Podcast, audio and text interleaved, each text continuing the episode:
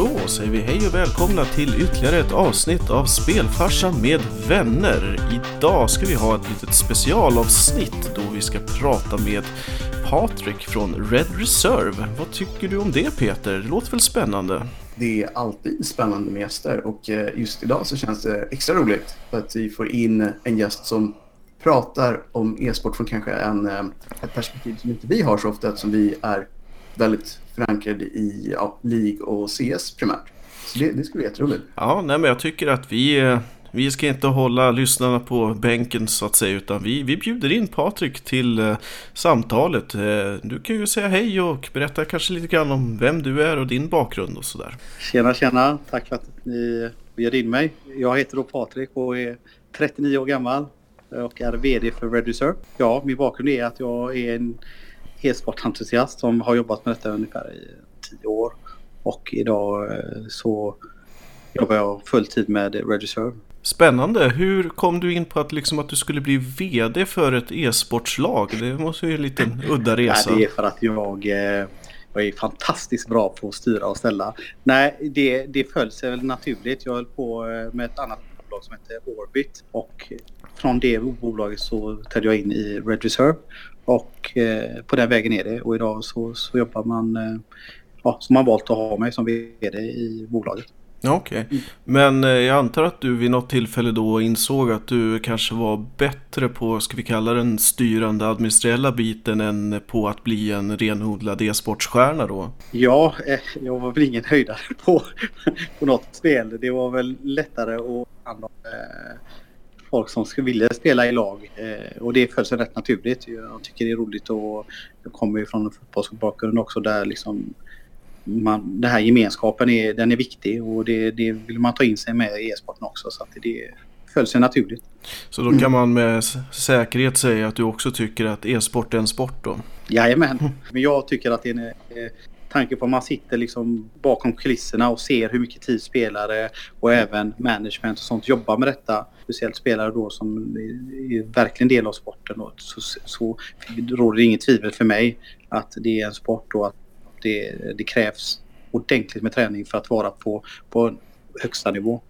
Mm. Ja, för att det har ju blivit tydligare i alla fall genom det jobbet som till exempel HeatoN och liknande profiler har gjort just det här att det inte bara är att sitta framför en dator utan du har allt det här med all taktik och du måste vara i mental form, fysisk form och så vidare. Och numera så har man ju allt från spelarcoacher till eh, mentala coacher och allt vad det nu är. Så att det har ju verkligen blivit på riktigt om man säger så. Absolut, jag menar i takt med att prispengarna ökar förväntningarna blir större från organisationerna. Jag menar, det finns ju förväntningar från sponsorer och allt annat. Så, så det är klart att det kan sätta sig spöken i huvudet på spelare och mentala coacher och även den här orken. Att orka en hel helg spela de här intensiva matcherna i vilket nu spel det nu kan vara. Mm. Så, så det kräver att man är tränad. Inte bara att man är duktig på sitt spel utan att man även tar hand om kroppen på ett bra sätt. Jo, vi såg ju det när, om inte annat om man tar en final som var mellan Face och Fnatic som var, höll på, var det sju och en halv timme Peter eller? Ja, sju och en halv timme var det. Mm. Så det var just där, i nästan alla andra sporter hade det ju varit omöjligt. Ja. Och här är ju liksom både fysiskt, eh, att man måste vara lätt, men också den här mentala. Man får inte släppa skärpan eh, nästan någon sekund alls, för det går så snabbt ja. inom min sport. Liksom. Det, det var häftigt att se att de kunde hålla i det så pass länge. Ja, det är fantastiskt häftigt. Men eh, berätta gärna lite grann om vilka är Red Reserve och ja, hur det kom till och lite sådär. Ja, eh, Red Reserve är ju från början ett amerikanskt märke som kommer från sniping-bakgrund. Eh, Face B-lag kan man säga innan man slet sig loss. Och blir senare mer uppköpta av Orbit då, som jag ägde. Eh, och sen har det gått i en annan konstellation.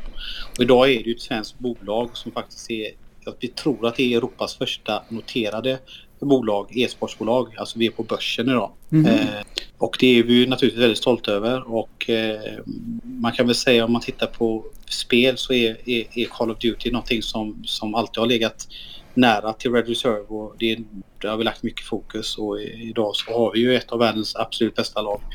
Men vi tittar naturligtvis på andra, andra spel också för vi vill ju inte sluta där utan vi vill ju bygga en av världens största organisationer och då behöver man vara med i olika spel. CS, mm. LOL och ja, Fortnite. Vad det mm. kan vara. Hur, för jag, jag tänkte precis säga det, för att eh, Call of Duty är ju inte så kanske jättekänt inom e-sportscenen i alla fall i Sverige, utan det känns väl lite mer som en amerikansk eh, hemmaplan om man säger. Absolut, det är ju egentligen stort i USA och i, i England där faktiskt konsol är större än PC. Men det är väl det enda landet i hela Europa som faktiskt det är så. Men eh, i och med att märket var amerikanskt så ville vi, vill vi nog behålla det och det är väldigt, väldigt stort i USA. Eh, det är en jättestor marknad där och eh, sen så läggs det väldigt mycket bra energi från eh, Division och som äger spelet för proffsligan och det gör det också väldigt intressant att jobba med det, just det spelet. Och tittar man då vad de har gjort med, med Overwatch så, så det är klart att vi blickar ju mot samma förhoppningsvis att det blir en franchise-liga och lite sånt. Så att eh, det är ett intressant spel naturligtvis. Eh, Sen är det ju, finns ju andra spel som är mer intressanta i Norden och Europa. Så. Ja, det är väl också kanske från, eh, om man ser det från ett ekonomiskt perspektiv så visst, konkurrensen är ju större men å andra sidan kan jag tänka mig att det kanske är lite större sponsorpengar och så om man har ett väletablerat Counter-Strike-lag snarare än kanske ett kodlag. Det kan du skriva upp. så är det. Eh, Counter-Strike är väl kanske det spelet som eh, är, är mest eh, intressant eh, för många sponsorer. Det är, är, ett spel som, som innehåller så många olika delar tror jag. Mm. Eh, tittar man även på bettingsidan så bettas det ju mest på CSGO av alla spel. Och det, det, det, är rätt många saker som, ingredienser som gör att just Counter-Strike är så intressant. Mm. Eh, och där vill vi vara med. Det är inte så jättelätt att hitta lager men det ger sig nog. Tror du ja. att det är så att, att det bara är av vana som, som CS sitter högst upp på tronen? Det vill säga att finns alla de här ingredienserna som de har lyckats locka till sig fans med även inom kod. Bara det att man måste liksom ut och visa. Vi har faktiskt alla de här spänningsmomenten och de taktiska bitarna och sådär som, som CS har. Jag tror att CS har ju inte bytt. De byter, Call of Duty byter ju spel varje år. Mm. Vilket är nackdelen. Och de, vi har haft två ganska dåliga år bakom oss med eh, spel som inte riktigt har blivit mottagna från community på ett bra sätt. Mm. Fanbase-mässigt så tror jag, skulle jag nog visa på att det är ganska jämbördigt för amerikanerna är så himla tokiga i Call of Duty. Mm. Att där fanbase och sociala medievis så är man på samma nivå. Är bara det att man byter spelen och gillar inte någon spelen då, då faller tittarsiffror och allting annat runt. Counter-Strike är så liksom konsistent hela tiden. Man spelar samma, man byter bara, tweakar lite och så, så kör man samma hela tiden och det är bra. Och de har ingredienserna i spel som gör att det blir spännande hela tiden. Pengar och du måste liksom spela med hjärna också. Inte, mm. Det är ju, det är ju lite svårare att spela Counter-Strike också för du måste vara så jäkla samspel. Smokesen måste ligga precis rätt och man måste liksom göra allting tillsammans. Mm. Men tror du på att man kanske skulle kunna skapa en proffs kod där man har lite samma koncept att det är vissa banor som, eller kartor som man plockar ut och sen så gör man inte så stora förändringar.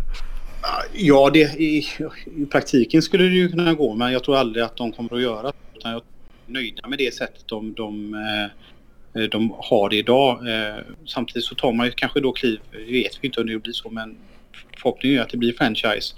Och då, mm. då lägger de tillräckligt mycket tid och pengar på att det ska bli bra i vilket fall. Så att, eh, men det kan aldrig riktigt bli på samma nivå som CS just. Men det är ju ändå, det måste ju nästan vara ett av de få spelen som just har den utmaningen. Att det är inte upp till er som är inblandade i, i proffsscenen vilket material ni sitter med. Utan är det som du säger ett dåligt år för kod så påverkar det indirekt genom att folk tyckte att äh, det här var inte så roligt i år det kanske blir roligare nästa år och så kanske de inte tittar. Det måste ändå vara en lite frustrerande utmaning när man känner att man själv har gjort så mycket man kan göra för att liksom ta rätt beslut och få rätt lag. Och Absolut. Det är jättefrustrerande och Samtidigt så tror jag att man vill, man kan ju se det på två olika sätt. De ville nog prova någonting som de inte hade provat innan och, så, mm. så, och sen så det tar ju tid att utveckla de här spelen och har man påbörjat en cykel så kan man inte bara avsluta den. Utan det är ju spel som ligger i pipen och då måste man se igenom dem under mm. två år. Låt säga att det är två år då. Innan man kan gå tillbaka till något annat igen. Mm. Eh, och det är klart att det är frustrerande men samtidigt så såg vi när det gick tillbaka till här nu till World War 2 att fansen kom tillbaka, blev bättre. Man ser liksom att det är mer engagemang. Sen är tittarsiffrorna fortfarande sådär. Men det, mm. det beror ju också på att det finns andra spel idag.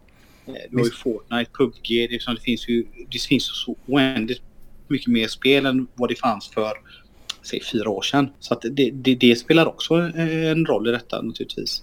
Mm. Eh, men eh, för oss som är väldigt aktiva i, i, i just Call of Duty-scenen så, så ser jag inga problem med, med, med communityt att de är engagerade, för det är de. Det är nog mer att man vill se lite mer konsistent i spelen, att liksom det är lite samma. Men det, det kommer nog bli bra. Men för, ja, för jag kan tänka mig att speciellt från din position som vd att det kan bli lite mm, mixad eller kan bli lite konflikt internt på så sätt om vi säger att mot förmodan att COD skulle minska i popularitet och helt plötsligt som du själv brinner för och helt plötsligt så är det till exempel PUG eller något annat som exploderar på e-sportscenen att behöva kanske göra sig av med sitt hjärtebarn för att av ekonomiska anledningar att det är bättre att satsa på någonting annat och så vidare. Mm. Ja visst så kan det vara men eh, man får se det på, på, på den, när den dagen kommer då har det beslut men eh, som det ser ut nu så, så, så är Call of Duty fortfarande så pass populärt att vi, mm. vi ser liksom inte riktigt att det kommer hända utan vi ser det som ett spel som vi kan vara väldigt, väldigt bra på. Sen måste vi bygga på med andra spel i vilket fall. Mm. Det är aldrig dumt att vara bland världens bästa lag. Absolut inte. Det är, det är inte många som kan säga att man är det. Ja, just det där sista vet jag en, en del som jag har pratat med i USA att det är ganska vanligt när de sitter på olika armébaser och stationerar på ställen att de faktiskt spelar mycket konsolspel. Så att det finns nog absolut eh, drag som, som har stärkt kod där, det tror jag. Jo, men det, det, skulle man kunna ta. Som sagt, vi var inne på hur man ska få saker att växa eh, globalt. Eh, det här med akademier som är ganska stora inom vissa andra e-sporter, är det, är det någonting som ni har redan eller någonting som ni vill ha? Det vill säga att man kan liksom ha återväxt inom de olika spelen redan så att man liksom Ja, på Call of Duty är det svårt men eh, på CS är det ju absolut någonting som vi vill titta in på. sikt vill man ju ha kanske ett samarbete med ett gymnasium.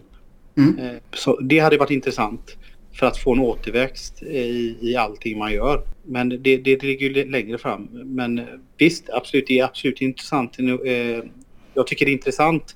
Jag tycker kanske att det inte har gett jättemycket utslag mer än att några spelare har kanske fått utveckla sin bra. Match är väl en bra eh, som gick till, eh, vad var det, gick till North eller? Mm. Ja, det, är väl, det är väl ett typexempel på hur någonting har fungerat på ett bra, på ett bra sätt. Mm. Eh, men... Eh, det var väl likadant med Res va, om jag minns rätt? Ja, han spelade väl Epsilon va? Eh, det var väl deras huvudlag. Mm. Ja, just det. Draken, Res och Freddy B och Babar och var det? Discodopplan. Just det. Mm. Kolla, jag kan ju CS. Ja, visst. Men eh, skulle, ser du framför dig att ni kanske skulle kunna ta ett steg som att till exempel köpa upp ett lag som Godsent eller någonting liknande och sen in bara rebranda det? Ja, ja det, det hade väl varit möjligt. Eh, det är kul att du nämner just Godsent. Eh, jo, det, Gunsent är ett av mina absolut favoritlag. Ah, har alltid varit det. Så det var väldigt... Det var, det var faktiskt roligt att du tog upp det. Men ja, det är väl eh, den vägen man får ta nu. Eh, det är svårt att hitta de här talangerna och få dem att gå ihop. Vi, vi har provat det ett par gånger och killarna är liksom hur dedikerade som helst. Men för att få de sista stegen, jag tror man behöver vara på nivå där man eh, man behöver nog spela med lite erfarenhet. Det, det, går inte bara att ha talanger i ett lag utan man måste ha någon som är lite erfaren som har lite erfarenhet av, av lite allt möjligt för att de ska kunna ta de här sista stegen. Mm. Eh, där också tror jag många av de här akademilagen och även talangfulla lagen. Det är få som klarar sig klar, kvar som ett topplag. Vi ser väl lite här på Fractures till exempel. De, de gör ju det bra men samtidigt så faller de lite. Faller de och så kanske de faller utanför ramen igen. Mm. Eh, det gäller ju att hålla den konsistensen hela tiden och det är inte lätt. Etablerade lag är kanske att föredra om man då vill ta steget in Counter-Strike-scenen. Eh, fast du vet lite vad du får för pengarna någonstans.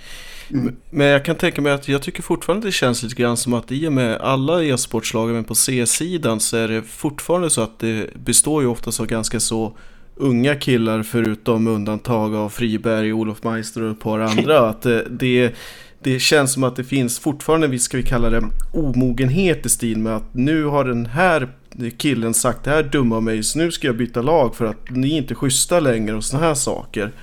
Och det känns ja. ju som att där skulle man ju behöva, som du säger, ha någon lite fadersgestalt, höll på att säga, som kan hålla ihop lagen och alltså, minimera den typen av hoppande och så vidare. Mer spontan grejer. Jag tror väl att det är ett, ett, Överlag så tror jag att det är ett stort problem på alla e-sporter. Eh, mm. Just att killarna är unga. Man spenderar ganska många timmar. Men med kontrakt, speciellt nu när det kommer in eh, liksom nya krafter, så blir kontrakten hårdare, tydligare Eh, kraven blir högre och jag tror på sikt att man minimerar de problemen då för att det finns liksom inget utrymme för det, eh, att göra det. Däremot så behövs det nog alltid en fadersgestalt för att liksom hålla ihop det ändå. För att jag tror att det, det är liksom bra på sikt för att någon gång ska någon annan ta över den här eh, rollen. Mm. När någon är för gammal och då, då behöver man någon ha anammat det. Om har man ingen att lära sig av, ja, då är det svårt att veta hur man ska bete sig. Att, eh, vi, ja. vi, pratat om det i, lite tidigare avsnitt som har berört just e-sport. Men eh, det är ju intressant det här med särskillnaden än så länge mellan andra sporter och e-sport. Att klubbarna, eller vad man ska säga nu om man vill säga lagen inom e-sport är oftast på en annan nivå än till exempel fotboll och hockey. Så populära som deras populäraste spelare är för stunden. Att det finns mm ett inslag ganska stort av personkult nästan. Så att om man till exempel tar de svenska lagen då, när man till exempel ser att Olof Meister byter lag så ser man helt plötsligt en väldigt stor andel tröjor från andra lag på nästa liksom, stora turnering. Att folk följer spelare mer än lag. Är, är det en trend som du tror kommer att långsamt kanske försvinna och ersättas med mer klassiska klubbsupporten eller vad man ska säga? Ja, jag hoppas ju det. Eh, och som sagt, jag, jag tror att e-sporten är så pass ung fortfarande att man, de som är e-sportsfans, de, de kanske är ganska unga och, och, och, inte riktigt vet vilket ben de ska stå på just det. Utan man följer nog gärna spelarna. Jag mm. tror att den dagen de kanske får barn så kanske de har bestämt sig vilket lag de ska hålla på. Jag tror att e-sporten behöver mogna överlag. Mm. Ehm, just i det, i det innan man... Eh, sen är det väl lite mer vanligt. Jag, nu för tiden också. Men tittar man på Zlatan till exempel så, så är det ju många som följer Zlatan och, och i det laget han spelar. Det kanske är en trend. Eh, jag hoppas ju på att man hittar de här sitt eget lag där man håller på. Eh, sen är det ju så också att e-sporten är ju global. Det är inte så att du är från Stockholm så håller du på något av Stockholmslagen. Utan, eh, här kan ju, det finns ju inte speciellt många organisationer just från Sverige. Nej. Eh, och det kan också spela in, skulle jag tänka mig. Ja, jag tycker att ett första steg kanske åtminstone skulle vara, som du säger, hårdare kontrakt eller ha någon form av sill season åtminstone. Att man kunde göra sina spelartrades innan säsongen drog igång och sen så var det ja. satt för säsongen i alla fall. Ja, precis. Vi pratade ju om det innan programmet. Det, det, det stämmer precis. Det, jag är inne på det. Jag tror att man kommer också se det på sikt. Längre kontrakt. Det betyder att folk är mer benägna att våga köpa en tröja. I, idag så kanske man inte riktigt vet. Kanske vissa lag, men inte överlag så tror jag att man är rädd att de går därifrån så man köper sig en tröja. Eh, man kanske inte har jättemycket pengar, man är, man, man är kanske 16-18 år och mm. kanske fortfarande på hemma. Så det, på sikt så tror jag att kontrakt och sånt kommer att, att ordna till det här lite grann. Mm. Det är som jag, det är bara folk som jag och Peter som är lite mer gamla gamet som har tre tröjor. En från Face, en Fanatic och en NIP. Så man vet vilket lag man ska hålla på. Hålla på man har rutin. ja, det är rätt. Nej, det var... Man är rätt att vara förberedd eller inte. Precis. Man måste bara ha dem... Så tar man bara på sig dessa tröja. Man måste bara ha dem nära till hands så man kan smyga iväg och byta om i pausen. Ja, precis. Ja, men det som jag tycker var lite roligt apropå som du säger att eh, hur e-sporten har utvecklats så verkar det ändå finnas som man säger att åtminstone inom C-scenen att visst det finns en stor rivalitet på scen och den här hypen mellan lagen som figurerar online och så men vi hade ju förmånen att bo på samma hotell som i princip alla stora lag när vi var på Katowice eh, och eh, nere i hotellbaren så kändes det ju som att de var goda vänner i princip mer eller mindre allihopa. Så att det känns ju som att det finns en familjaritet i alla fall på någon nivå. Ja, det tror jag. Jag menar tanke på att de här spelarna, de som har spelat på den absolut högsta nivån en längre tid. de har ju varit med i ganska många år och man ser ju varandra på event. Det mm. går ju inte heller att liksom ge elak öga till, till gubbarna. Utan jag tror att det finns en ömsesidig respekt. Och när det väl är match, då är det match och då, mm. då glömmer man det. Men efter matchen så är det också glömt och då går man och tar kanske sig en öl då i, i baren och diskuterar. Ja. Det, det, det, det, tror jag nog. Eh, jag tror att det, eh, det finns ju alltid schismer och sånt. Det, det, det kommer man ju aldrig undan. Det, så finns det ju överallt. Men jag tror att det är ett ganska litet community där många har vuxit upp tillsammans och ganska, det är nog, man kan nog säga att det är ganska familjärt. Det märker ju jag när jag åker på event också. Eh, fan, det är man hingsar och hejsar och det är liksom man hälsar på spelutvecklare och man hälsar på den och det, liksom, det blir liksom som en liten familj där man liksom, ja, varje gång man kommer så blir det, ja kom så, så går, går vi och äter och så kan det vara från olika konstellationer.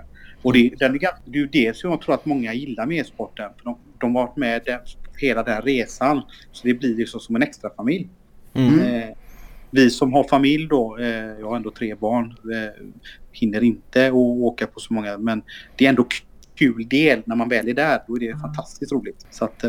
Jag tänkte bara säga just att det kändes verkligen som att det som var unikt tyckte vi var hur bra stämning det var just det där att efter att man kan sätta sig ner och snacka om spelet. Inte ja. just matcherna utan så här, gud vad kul att det var här och det där var ju jättespännande och liksom dunka varandra lite i ryggen. Det känns som en, en sär, lite säregen grej just inom elitsport och det vore jättekul om den blir kvar även när det blir mer professionellt på alla andra nivåer.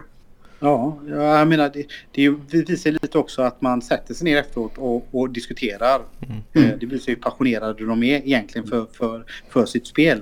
Eh, och jag hoppas och jag tror också att det kommer att... Det är lite gentlemanna som golf har ju alltid varit ansett som liksom en gentlemannasport.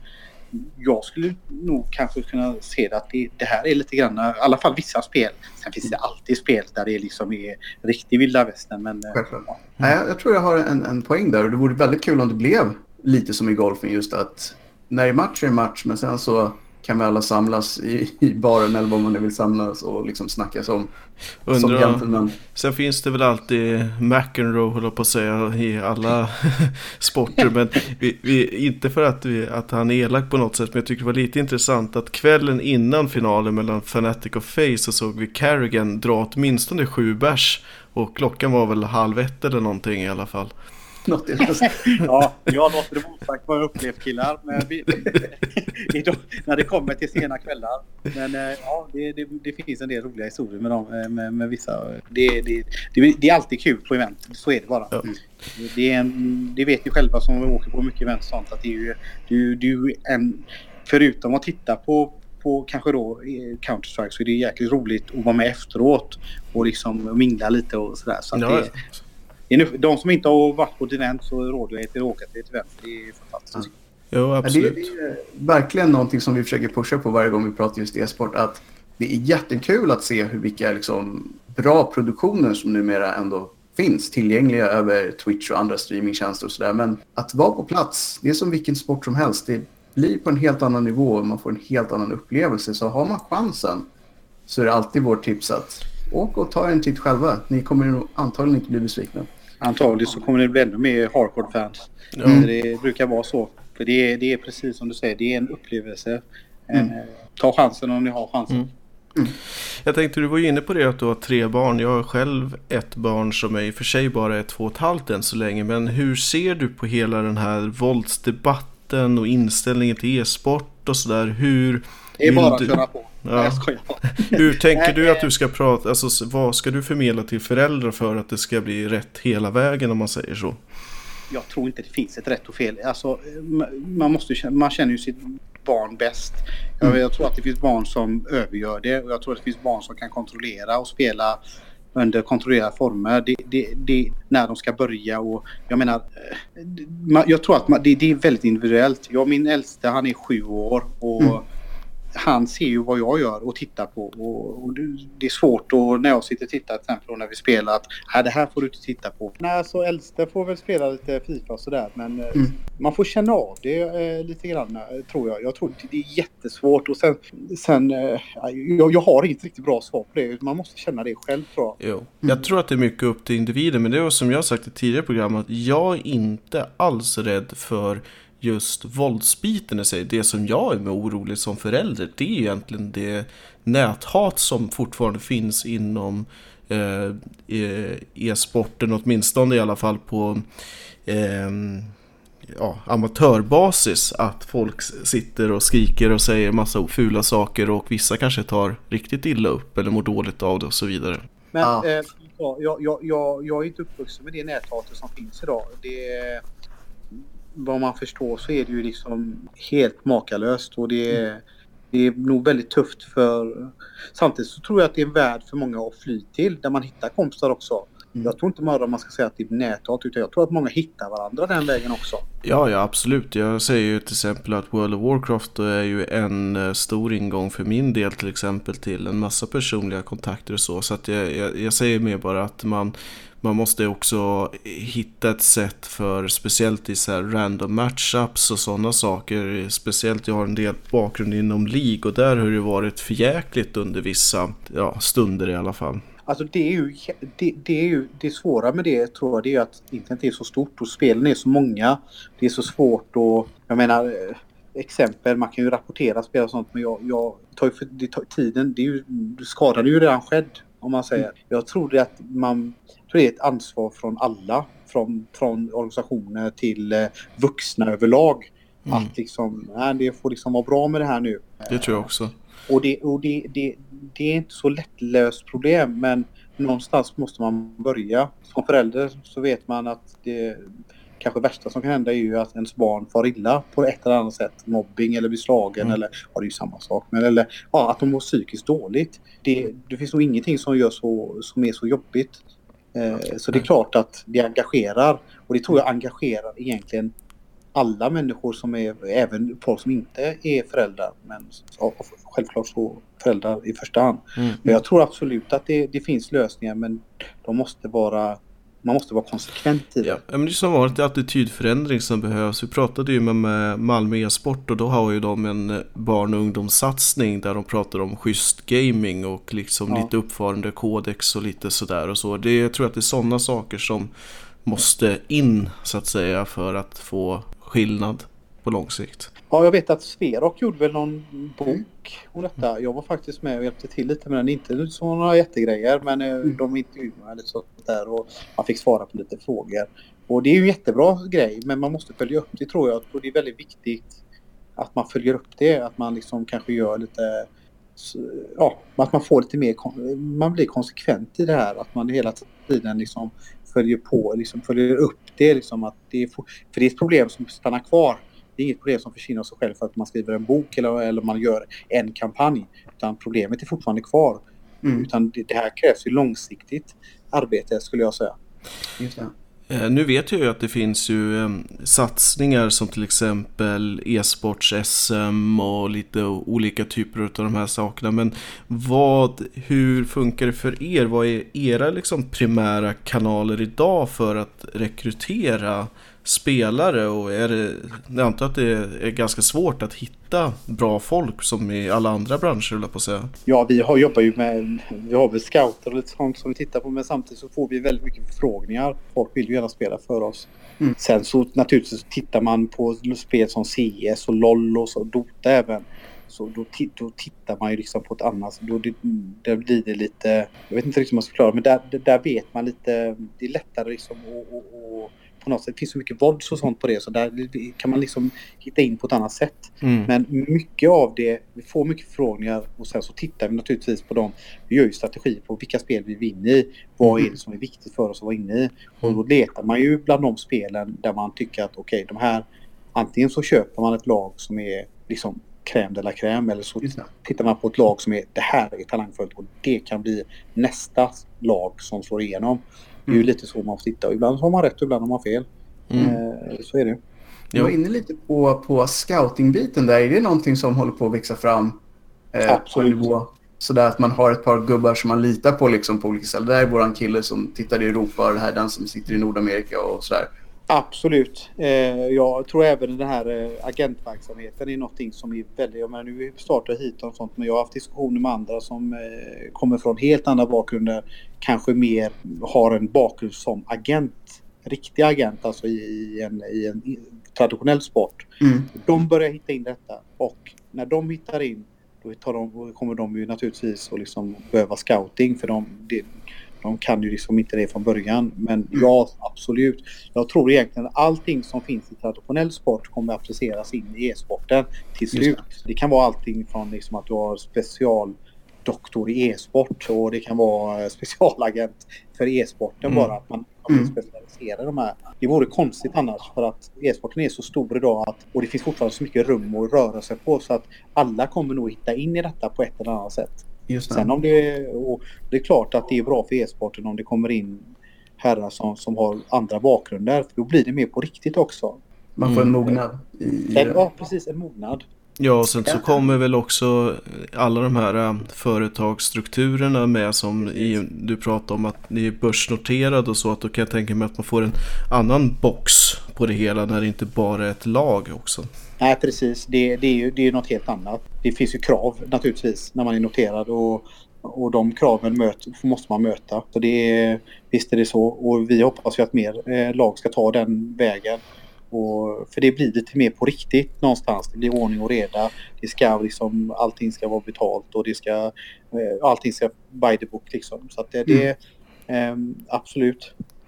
Men hur ser det ut där? För är det någon skillnad mot andra till exempel teknikföretag? Självklart är ju eh, omsättning och vinst och sånt där en viktig poäng. Men har, finns det andra typer av krav? Till exempel att man ska vinna tre majors inom något lag inom en viss period eller mäter man på andra sätt mot, ska vi kalla det traditionella företag? Eh, du menar lagen då eller? Ja, jag mm. tänker mer från ett aktieägarperspektiv. Har man, går man in med andra ja, värderingar om man säger så? Ja, alltså det, det, är väl en mer långsiktig plan att man vill liksom, det är klart man vill ju ha lag av högsta klass och man vill ju naturligtvis etablera sig i första hand som en, som en stor organisation eh, med mycket fans och sen kommer ju kravbilden att bli naturligtvis så lägger man ju mer pengar och då vill man ju ha, då kravbilden blir ju högre att man vill ha vinster naturligtvis eller i alla fall liksom hela tiden vara de här topplaceringarna. Mm. Det påverkar ju naturligtvis, eh, så är det ju. Men skulle man kunna säga till exempel att SK är någon sorts modell för er? Eller är det, har de blivit, passer, spelat ut sin roll, höll jag på att säga, som organisation? Nej, jag tittar inte mycket på, på andra organisationer faktiskt. Man måste välja sin egen väg tror jag. Mm. Alla sköter. Det är ju det som blir lite det här hur man ska vinna fansen. Att man gör det på sitt sätt. Mm. Just Antingen gillar folk det. Att eh, kopiera folk rätt över. Jag menar, det, det, det blir nästan det ändå. För att mm. alla är så olikvärdiga någonstans. Sen så, så, så rekryterar man. Eh, sen rekryterar man ju naturligtvis in eh, folk som kommer från andra bakgrunder idag. Tänk, tänker närmast på Fnatic som plockar in han McLaren-chefen. Eh, någonting. Mm. Det är ju ett sätt att visa att e-sporten är på riktigt. När man liksom får folk att byta bransch som är från andra stora branscher. Då blir det också lite Så skickar man signaler som... Ja, det, det, det, det skickar signaler till vanligt näringsliv att vi är här och vi, folk är intresserade. Nu får ni också bli intresserade. Mm, och det gör ju också naturligtvis att... Det är det jag menar, att man tar olika vägar eh, just detta men man är ganska jämvärd, liksom hjärnan. Men sen kan man ju liksom ändra på det eller liksom tweaka det mm. på sitt sätt.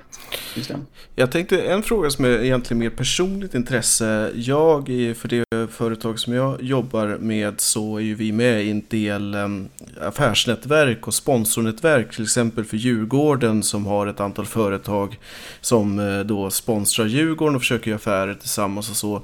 Ser du att det också kommer kunna bli en bit inom e-sporten att företagen uh, har liksom nätverk och får in sponsorer som kanske inte alls är relaterade till gaming och att man växer på så Absolut. sätt. Det tror jag, det är bara en tidsfråga innan jag tror att det blir så. För det är ju liksom en häftig tanke också att då tar ju e-sporten in ytterligare ett steg in i finrummet så att säga. När man kanske får, inte vet jag, Hasses byggfirma eller någonting i den stilen som helt plötsligt också är med och sponsrar ett e-sportslag.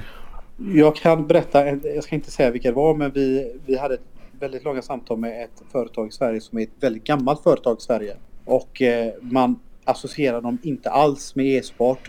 Hade jag sagt namnet så hade du sagt nej, nej det finns inte en chans. Men eh, de identifierade och de hade varit så smarta att de hade till och med identifierat att deras målgrupp det var folk som spelade Counter-Strike, FPS-spel kan man säga.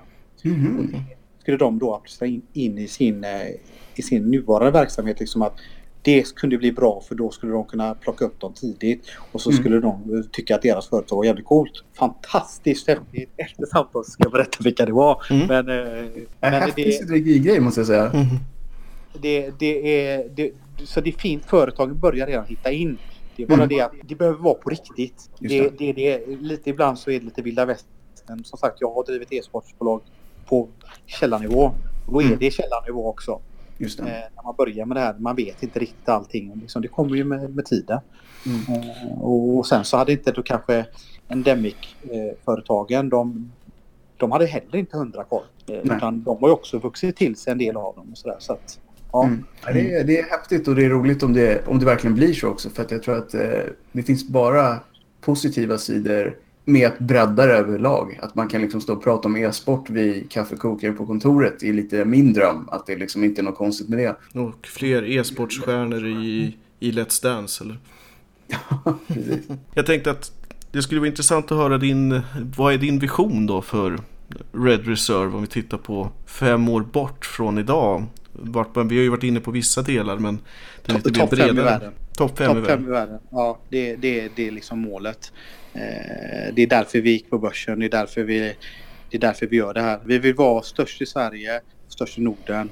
Vi vill kunna ha någonstans mellan 6-10 spel där vi är liksom, om inte bäst så i alla fall liksom topp 5 i alla de spelen. Mm. Mm. Och ha en, en trogen, eh, trogen skara fans som är villiga att köpa merchandise och ja, och, och, gärna att man kan bygga på det och sådana här saker. Eh, mm. det, det, är också viktigt eh, för mig själv eh, skulle jag säga. Mm. Mm, och kanske en, vad pratar vi, 50-100 miljoner i omsättning eller någonting sånt där? Det var väl vad vi sa senast, 75-100 miljoner mm. 2021. Mm. Så det är bara att börja jobba.